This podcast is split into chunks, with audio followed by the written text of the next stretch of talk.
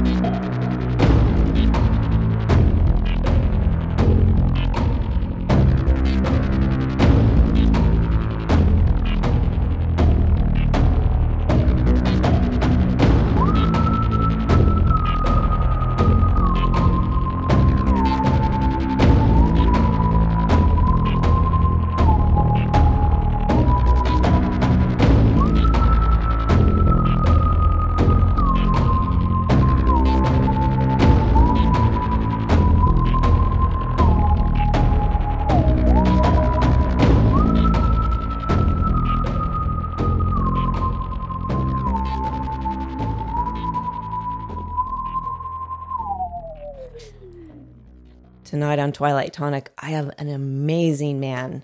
Um, actually, there was another amazing man that worked with him on this book, The Deception of Gods and Man, Brian Barry Fitzgerald and Brian Allan, who is the also the other author of this fantastic book. Barry has 30 years of experience in the paranormal and several books out on Amazon. Welcome, Barry. Thank you so much for coming on. Thank you very much, uh, Denise, for having me on. It's a great pleasure. Yes, your book has blown my mind, Barry. I am not going to lie. Wow. And you were on Ghost Hunters and Ghost Hunters International and won an award for your work. I have to ask mm-hmm. one question How is the paranormal, sure. metaphysical, and religious communities handling you guys' book? Um, relatively tamely. I was expecting more of a kickback, to be honest, um, because of because of some of the the the items that that are raised within the book. Um, I was I was definitely expecting a bigger kickback, but if anything, it, the book has been embraced, and uh, and that that was a, that was a that was a real shock for me. I, I, if, if I'm completely honest, um, because a lot of those experiences that that were written about in the book the knowledge that was gained from that were the experiences that I had within the, the various different fringe research fields. Mm-hmm. Um, and from those experiences, then I'm able to break the experience down and, and understand it better. And, and also within that, I was also able to see a weakness. Mm with the phenomena that was coming through that up until that particular point we weren't really talking about and uh, and this was something that, that that I wanted to put to, to, put into the book to to make us aware that there are there are ways out for people who are having trouble with this various with the phenomena in its various various forms. Yes. You know, and the other thing is I I grew up Catholic like a lot of people till mm-hmm. I was 13 Yes. My question to you is Lourdes, um, mm-hmm. Saint Bernadette, and all of that. Yes. In the uh-huh. shiny ones, in the bright ones, those hit me hard in the book. Yes, yeah, yeah. I was I was expecting that to be honest, um, because we really confront um, these topics that need to be addressed and analyzed with with with a better um, uh, microscope, mm. and and the shining ones are a perfect example of how this manipulation and deceptive nature can interact with us. Now, don't get me wrong; mm. there are there are positive encounters, but but when we start looking at specific encounters, we can see that there are fractures within the story that don't that don't add up. Mm. And Lourdes is one of those particular places in France. And you see, when these these entities, the shining ones in particular, when they manifest, you tend to find them manifesting around uh, stone plateaus, cliff right. faces, or cave systems, for instance. You'll find right across a lot of the, of the religions around the world, you tend to find these things emanating from, from the various different rock strata. And um, Lourdes was no different because all of a sudden this this being appeared after a, a, a slight alarming noise that alerted um, um, St. Bernadette to the to, to, something else happening. And uh, all of a sudden, standing in the mouth of the cave was this shining one. And it wasn't spoken about a lot um, within within the main um, reporting of, of the encounter through the religion because it had smoothed by that stage by the time religion had, had had brought out their interpretation a lot of that had been smoothed out a lot of those fractures had been smoothed out and and to what we have today mm. but initially this being appeared dressed in clothing that mimicked um, um, other children within within the, the area, um, and it, it wore this this blue lapel that uh, that was indicative of this particular movement that the children were part of. Now, it didn't speak to Bernadette whenever it initially appeared. It mm. mimicked what Bernadette was doing. Wow! And in itself, in the early in the early uh, sta- in the early stages, um, and and Bernadette's own words herself, she did not know what she was looking at. This, this, this particular person was smaller than Bernadette, but the, the, the images that were carved out and, and, and are known um, today as Our Lady, Bernadette herself, even she was furious because when she seen that the, the statues being carved, she says, That is not what I saw. And in the early stages, Bernadette referred to the entity as that thing. Not Our Lady, it was that thing. Her instinct was still guiding her through that particular stage before the church got it and manipulated it into what it is today. So there were th- those those elements of fracture wow. that do appear, and and and and certainly um, over in, in Eastern Europe, mm-hmm. we also find that as well within the the the phenomenon surrounding uh, Medjugorje mm-hmm. and and even the church today, you know, there, there, were, there were people within the church who see Medjugorje as demonic in nature. But when we consider within the book itself the complete uh, this complete approach mm-hmm. um, um, or appreciation of the phenomena, this aspect of demon is just simply another mask, right, and uh, of the way that the, the phenomena interacts with us. So yeah, it, it, it was a, it, it's and I also found it so interesting um, that people talk when they talk about demons. One thing that mm. I've heard you say is be careful who you're calling upon to get rid of the demon you have already in your house are a so-called demon. Yes. That wow. That yeah, it, it can be problematic because when when we consider that what we're doing almost resembles an esoteric practice from early Babylon. That th- there's the potential here of what we're doing is we're relying on on what we're told is the this being, this almighty, wonderful being that is being called in to help us rid this this this negative influence within your property. Mm-hmm. So we call in this other one and we assume because we're being told it's okay, it's fine, um, that everything is going to be okay. But that is not the fact. Whenever we start going back into the history of what we're calling in, again, we start seeing fractures. Right. And and this in, in Babylon, this similar practice in Babylon, where your house was being plagued by a negative influence, you called in a bigger negative influence mm-hmm. to correct the situation and and that's that's what seems to be playing out. And uh, it, it's something you know I, say caution. Right. Caution. Understand what you're calling in. And uh, uh, today we have this this huge drive um, for for um, angels and guardian yeah. angels, not truly understanding what a guardian angel is.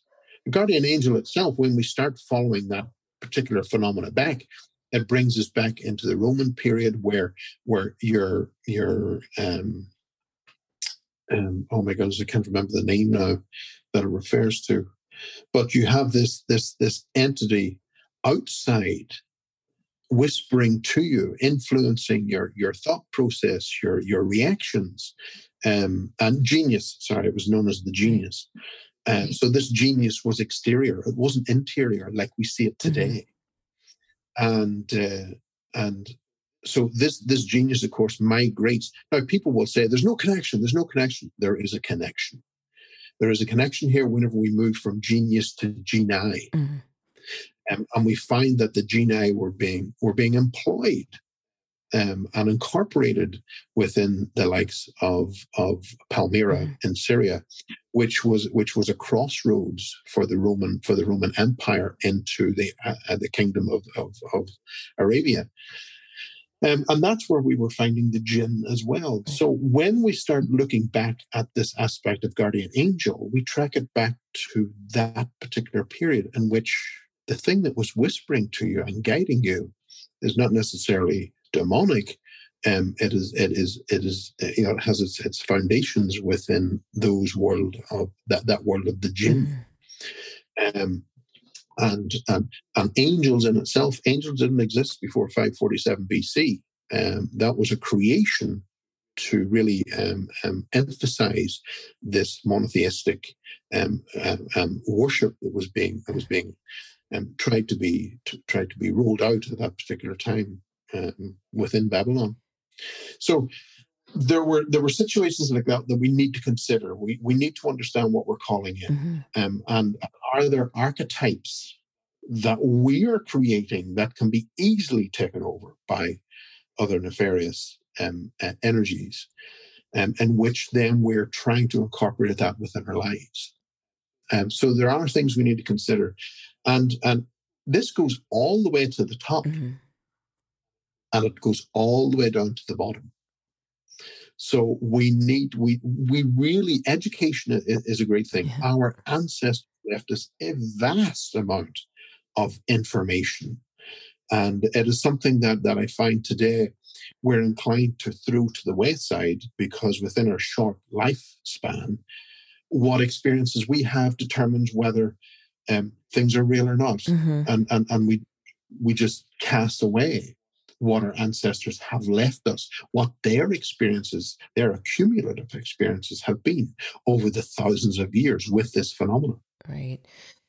Do you think because of the angels and the way that the Christians and I have nothing against Christianity whatsoever, but their mm. views on angels and hell and I read in your book that hell was not the place we see it now. Is the church? Do you, do you believe the church is in on some of this?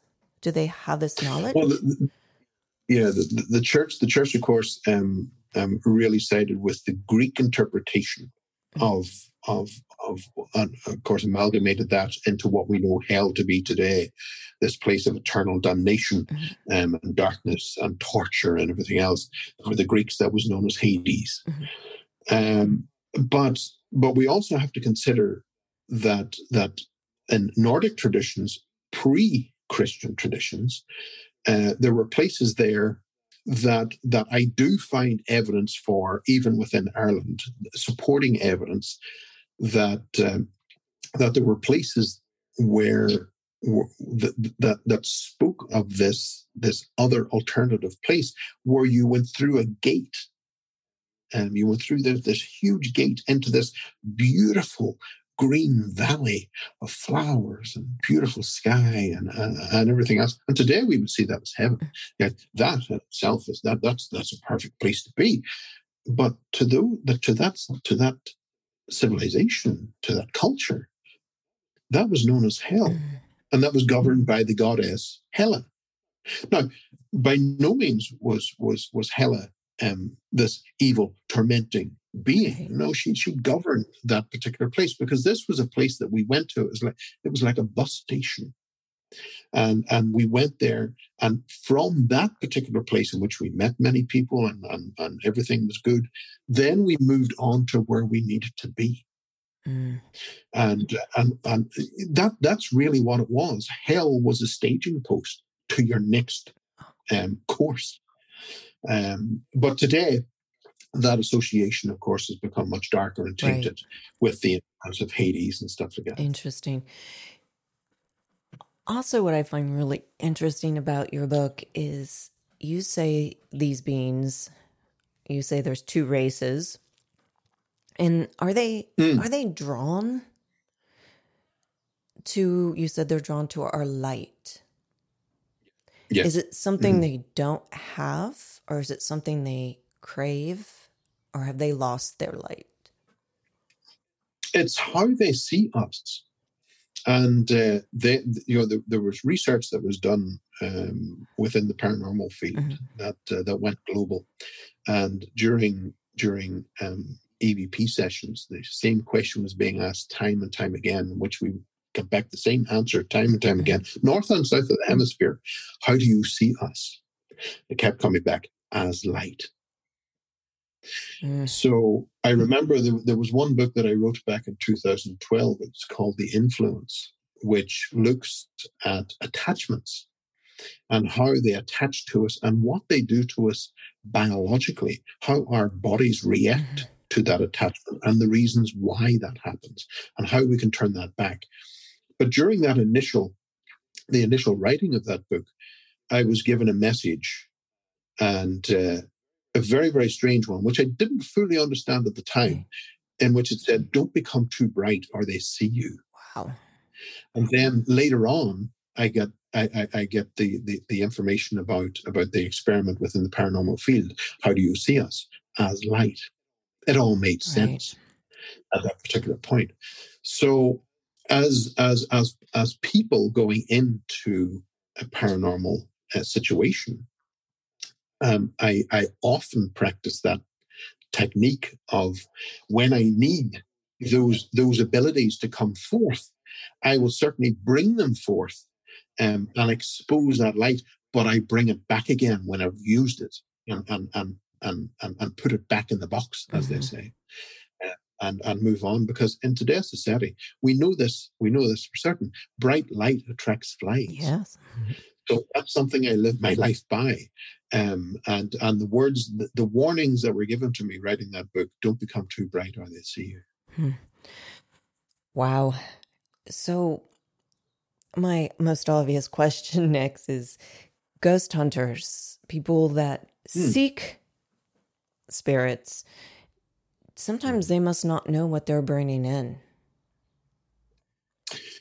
That's yes um, that is that is something that really needs to be addressed, um, and uh, is, is something that that I'm continually trying um, in my meager efforts to to rectify um, and understand what we're dealing with. By no means am I saying we shouldn't do it. Right. That's not what I'm talking about. I'm saying we need to air caution. We need to slow down. And these, when when we have beneficial encounters and, and encounters which are of a positive nature, um, it's okay to ask that particular entity for, for to, to rectify or to clarify a particular phrase or statement that it had made that maybe you're not necessarily convinced by. You want to clarify that. That's okay. Mm-hmm. But what I discovered is that on a lot of occasions, when we do try and clarify, it hightails it out of there. Now that speaks volumes to me. Mm-hmm. That speaks that hold on a second now, this could be an indicator of a certain amount of deception in their part. And this brings us back to who we are as, as a species. I, I tend to find that during encounters with this particular phenomena in, in, its, in its multifaceted ways, we we can get for instance, three back to back lies and one truth. through that through that interaction. And for some bizarre reason, we take those three lies and throw them out the back door and concentrate on the one truth that it gave us. So everything's fine because it told us the truth on that one occasion. Mm-hmm. No, that's not what we should do. We should cut the, the cut the communication immediately and, and seek out something that we can form a, a, a, a trust with. Um, and trust goes both ways. Right. There's a certain amount of trust that they have to find in us, and there's a certain amount of trust we have to find in them. Absolutely. Now, what are they? That's the big question, um, and that's something that we tend to we we we wanted to address within the book as to what information do we have, where does it point us to, um, and uh, and where does it originate? Right. And, and for, for us to do that, we needed to understand who we were as a species. What was inside, if anything, what was inside this meat suit uh, uh, that we find existence in? And from that, looking at, at, at the, the information left to us by our ancestors, we clearly see that there are two various spiritual aspects to us within this, forming this unique trinity, mm-hmm. if you like. And so, to, in today's society, we use soul and spirit. We find that term very interchangeable. Mm-hmm. But that was never meant to be the case. Spirit was here for the experience, it was experiential. Um, whereas the soul, the soul's job, its design, was to make sure that the body survived long enough for the soul, to, for, for the spirit to experience. But the soul's the, the, the soul itself, it it really works best in our lowest intentions. It, it, it, deals with our wants, our needs, a very basic, rudimentary um, aspects of humanity. And some people would say probably our worst traits mm-hmm. of humanity. Um, but within that, it it it within our, our seat of, of the soul, I also call it our shadow. Mm-hmm. Um, we also find that all our traits, all our psychic abilities, our, sig- our signatures of the soul, everything that, that we possess that we would recognize as psychic, we, we would certainly um, push out and, and, and focus on our signatures of the soul. And, uh, the likes of remote viewing, mm-hmm. um, prophetic dreams, um, sensing the environment is another key signature of, of the soul. Right. Um, and uh, and that plays out through the body because the soul obviously is drawing the information from the exterior, and that the information of that then is being manifested through the body, which instigates our fight or flight, our response, our seat our intuition. Absolutely. So you're saying if we feel something that's not right, leave. If we feel something that's not right, it's our it's our shadow telling us, be aware right. there's another shadow here. Gotcha.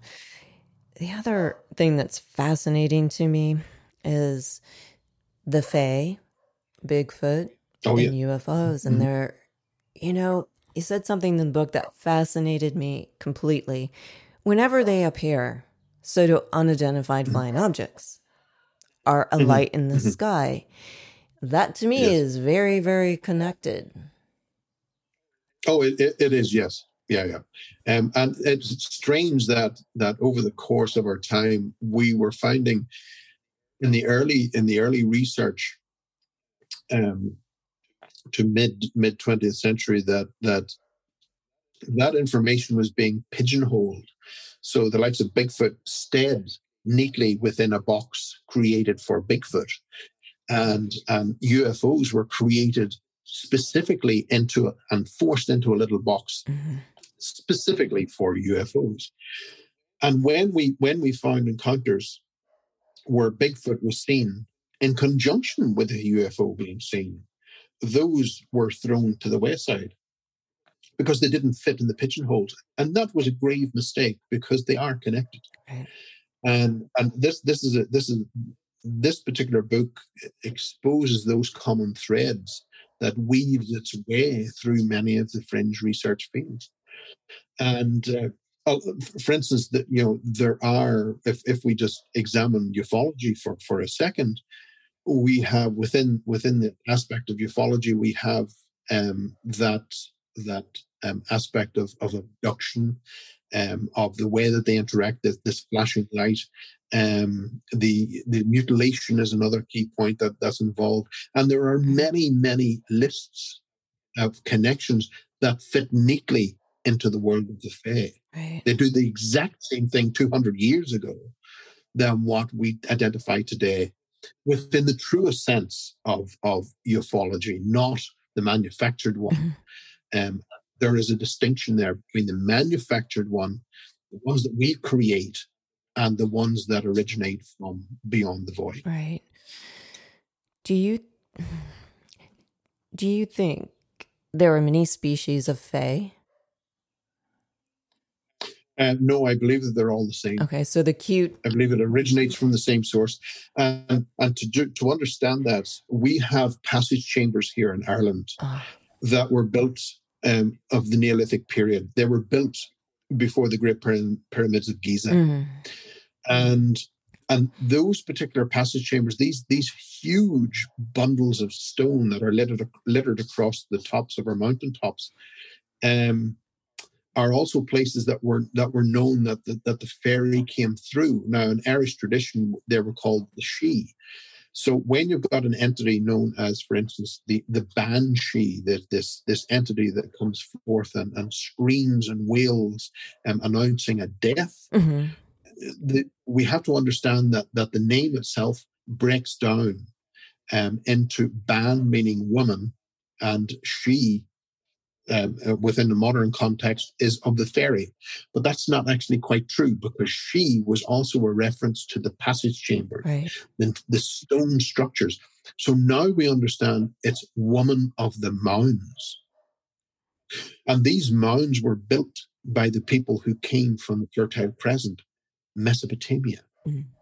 And when I was going through some of the, uh, recently for a new project, I was going through some of the uh, some of the uh, the the clay tablets, um, and, and in the cuneiform texts, they speak of an entity that is identical to what we would see here in Ireland and identify as the Banshee, um, from the same place that the builders of those structures came from. Um, so it looks like she's she has traveled with them to come to here. But um, I have to say that these particular beings uh, came through those stone structures to here. And this is another key factor where we find this connection back to stone, the shining ones, um, and, various others um, that that connect us back to stone. And there, there was a I was I was doing a podcast last night, mm-hmm and I was reminded of of work that's done by by um, an American there called uh, David mm-hmm. Mm-hmm. and he wrote a, a, wonderful series of books called Missing Four One One. Yeah, of these strange appearances of people that go missing in the, in the, U.S. state parks, and he's on record as saying that the majority of people who vanish disappear in boulder fields. Hmm. We're back to the rocks. UFOs are seen um, exiting and entering the sides of mountains, cliff faces. Mm-hmm.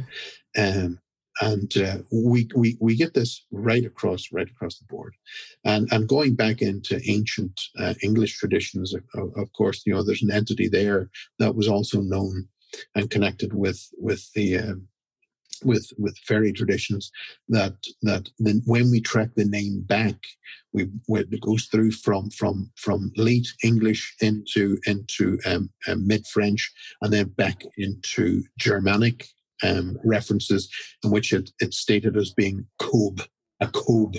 Um, and Cob itself means hole in rock. Right. So we've got this this this aspect again in in a, at, right at its raw sense of this being comes through the rocks. So we have we have this this this key this key component of these entities coming through the rocks, coming from the same source. And this, this is something that, that we've seen within within um, investigations within the science fields, of which the Scole experiment was was in uh, the, the value that was reaped from from the Scole experiences, the Scole experiments over a five year period was invaluable to the field, and and within within those um, um, seances, there were two held a day for five years, or sorry, two a week for five years. And, uh, and within that science, the scientists became um, um, um, involved and they wanted to experience this and observe it for themselves. The phenomenon made its appearance. And I'm talking about phenomena that not only produced nuts and bolts, mm-hmm. miniature UFOs, I'm also talking about, about um, um, bits of human bodies that appeared and, and would have fingers and hands would have touched the shoulder of the sitter and the, the person would have run their hand in darkness down the arm until they got to the elbow and there was nothing after the elbow. Wow.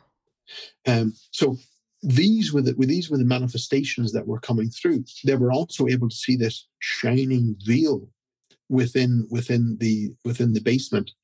This doorway to this other place and we were told and not only does does the prolific experiencer of, of out-of-body experiences robert monroe speak about this but we also seen it through interaction with a with with a, um, a, a an entity within the Scole experiment known as sharon s mm-hmm.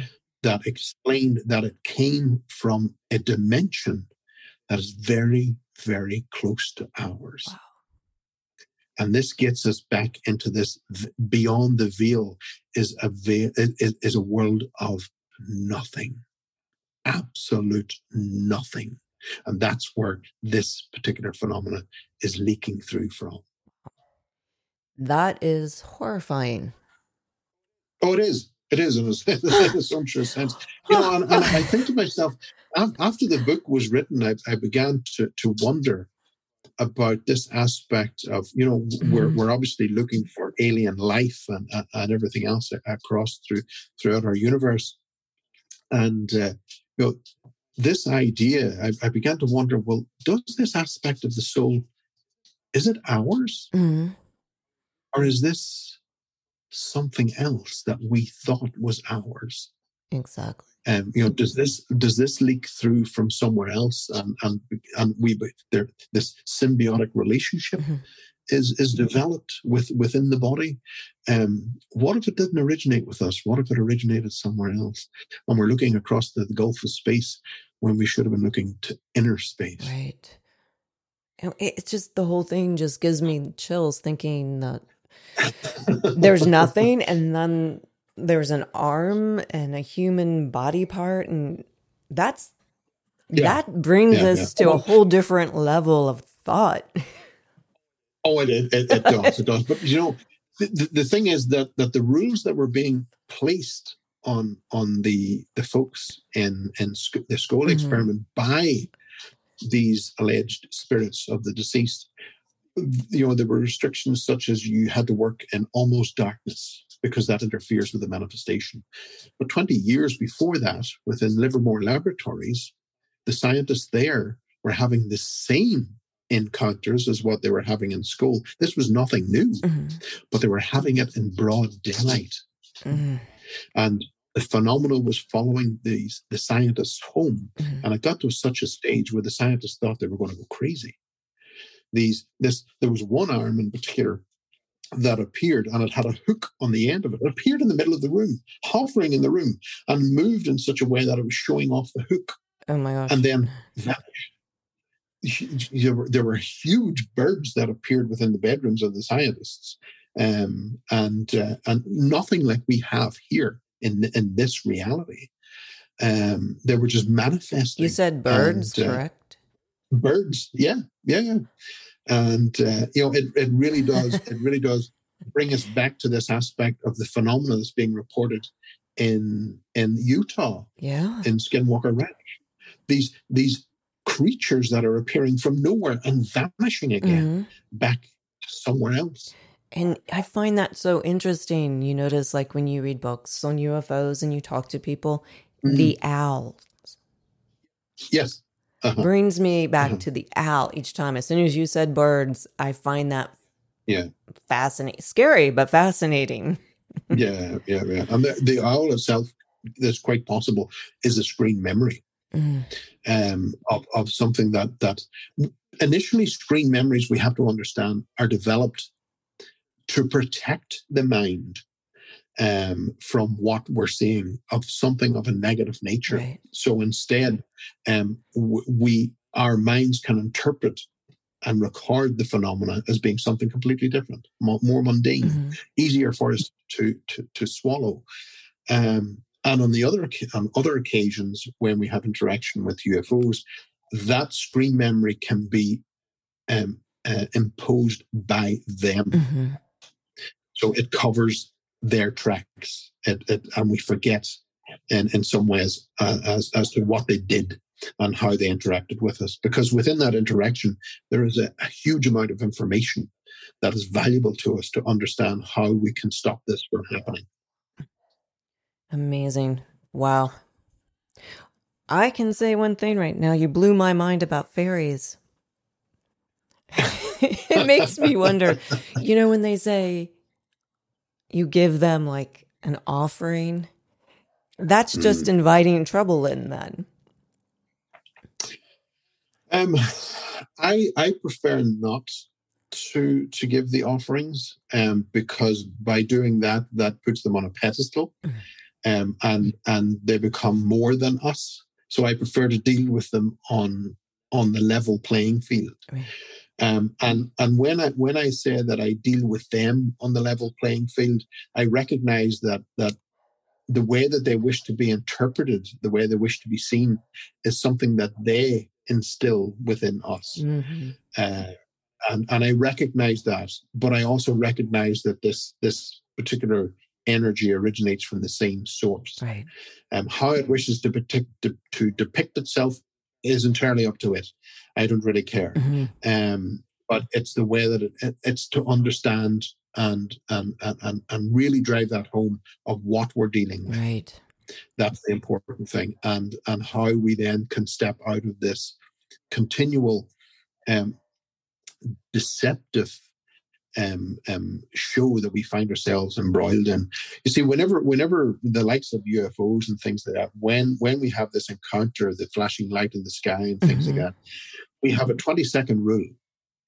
And and what tends to happen is that within that 20 seconds, if we have a good immune system, if we have if we have um, um, a healthy a healthy body, um, our fight or flight engages within 20 seconds. Our shadow, our soul is telling us this is not what it seems. Right. You're, you, you need to get ready to move. So the body engages, the adrenaline is, the adrenaline is released within the 20 seconds. That's our gift of discernment.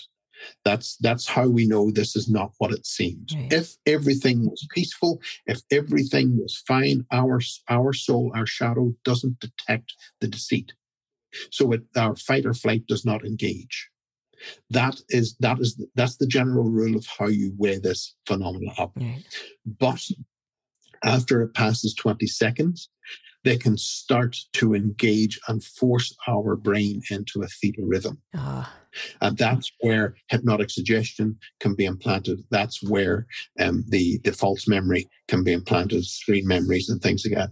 So those are things that we need to be cognizant about and understand the signals that are coming through us from our instinct to um, um, evaluate the situation um, um, breaking down in front of us. Right. And that's probably why they come to most people at night when they're most vulnerable. Oh, yeah. Yeah, yeah, yeah. Uh, there, there, there are the the again, you know, you find the, these common factors of of some of the, the horror stories of what the those nasty little greys do to people and, and everything else. Um, and uh, when we go back into the world of the fairy, we also find accounts of that. When we go back into the medieval period, we find we find wooden carvings of of demons, little imps who are using sharp implements, stabbing people in in the abdomen. Mm. Excuse me.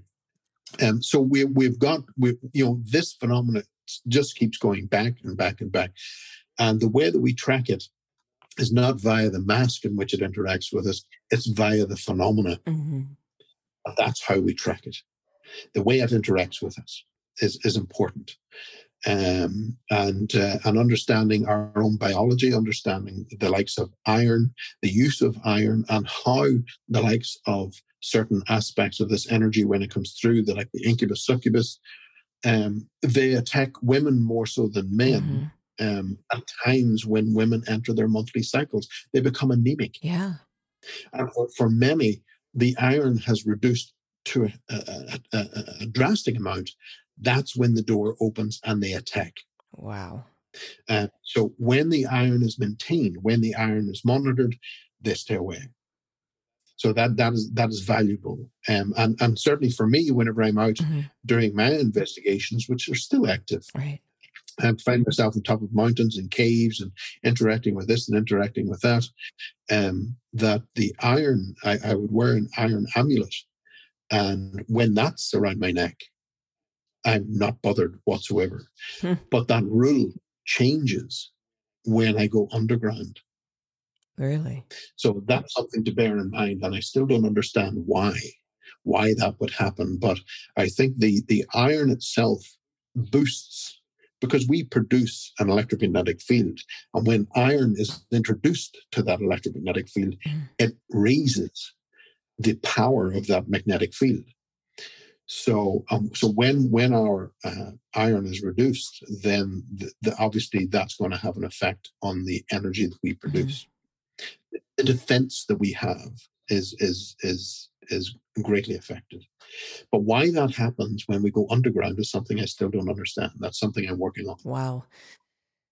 I find that interesting is the race or whatever energy is that their playground is that where they reside do you think oh no their playground is here mm. absolutely here right they, they, when when they come through um, they can't stay here indefinitely without latching on interesting they, they have to attach um, and of course, that attachment then can go further. Mm-hmm. Um, and there are some people who actually actively seek those attachments to allow the the, the takeover, the removal of, of one aspect of, of the shadow and replace it with another. Mm-hmm. Um, and there are esoteric practices I'm aware of that uh, that a, a, person, a practitioner mm-hmm. who is well versed in the arts, um, can target and select a member of his own family, usually um, a young boy no more than 10 years of age.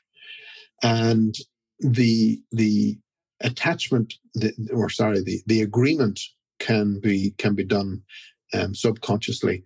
And the, the practitioner can offer the child an inanimate object such as a pen or a pencil, and the boy accepts that. That's the deal done. Oh my! At a point of, a point of death, mm-hmm. The practitioner will do this several weeks before he dies. He knows death is coming. He will do this, and at death, then his shadow does not return to the void. It stays and it seeks out the boy. And usually, what tends to happen is that the, the boy then, um, um, th- this imbalance is created within his trinity. Mm-hmm. And as this other shadow from, from outside tries to instill its will into the boy. And this creates all havoc. Um, and in, in fact, creates something that we would probably recognize today as schizophrenia. And uh, and I suspect that there's been several on record that, that do this. Mm-hmm. And, and manipulating the shadow, the person's shadow, the person's soul, is something which is practiced within Romanian witchcraft. Mm-hmm. Um, something that's practiced today still. Wow, that this is some pretty intense stuff, Barry. I'm like, it's not it's not the usual chasing Slimer around the property. That's for sure. you got that right. Absolutely. Oh my gosh. No, it's not. I have to say. Um, the other thing, one more thing I want to talk about are the reptilians. Oh, I have heard so many things about the reptilians. They don't like us. They eat us. Mm. Is the other thing I've heard. What's do you think there's a correlation between the reptilians and dragons? Um, well, the thing is, you see, with with reptilians, we we have to look at this from again, I suspect is another mask. Mm-hmm. A lot, a lot of the information that we have in regards to reptilians also comes from the esoteric field, where we've got people who are going to the likes of the Amazon and taking uh, various different copious amounts of of um, drugs there and having an experience. Mm-hmm. Now, within the laboratory tests, it was shown that that um, taking a certain amount of DMT um, um, within this component is enough to trigger the experience. Now, when you have a certain amount, everybody that had taken that at that level all reported an experience on the other side of reality mm-hmm. with a being that was exceptionally intelligent, didn't like stupid people, um, and um, and also I have to say was reptilian in nature. Mm. Every single experiencer. Now, here's the strange thing in regards to DMT. If DMT was a hallucinogenic, mm. why are we sharing? Everyone is sharing the experience of having some encounter with some bizarrely strange reptilian natured creature. We shouldn't be sharing this, but yet this is a common thing that we're sharing. Mm-hmm. So there, there is something beyond that was happening. But the problem is, you see, when when you have that experience, there's a potential here of you of your shadow leaving your body, much the same as as re, or sorry, um, remote viewing. Mm-hmm. When you have the chance of leaving the body, OBE is a perfect example of that out of body experience. Right. Uh, and you leave the body behind. You leave behind your gift of discernment. So you can no longer understand what you're seeing is, is, is whether it's, it's truthful or whether it's a lie. Mm-hmm. You have no way of determining that because your gift of discernment is now back in the body. Right. So that's that's a very dangerous place to be, and and I, I certainly don't advocate um, the use of of those of those chemicals um, because it's bad enough um, when when I go to some of these locations. I don't need to be taking anything else right. uh, to to enhance that. Wow.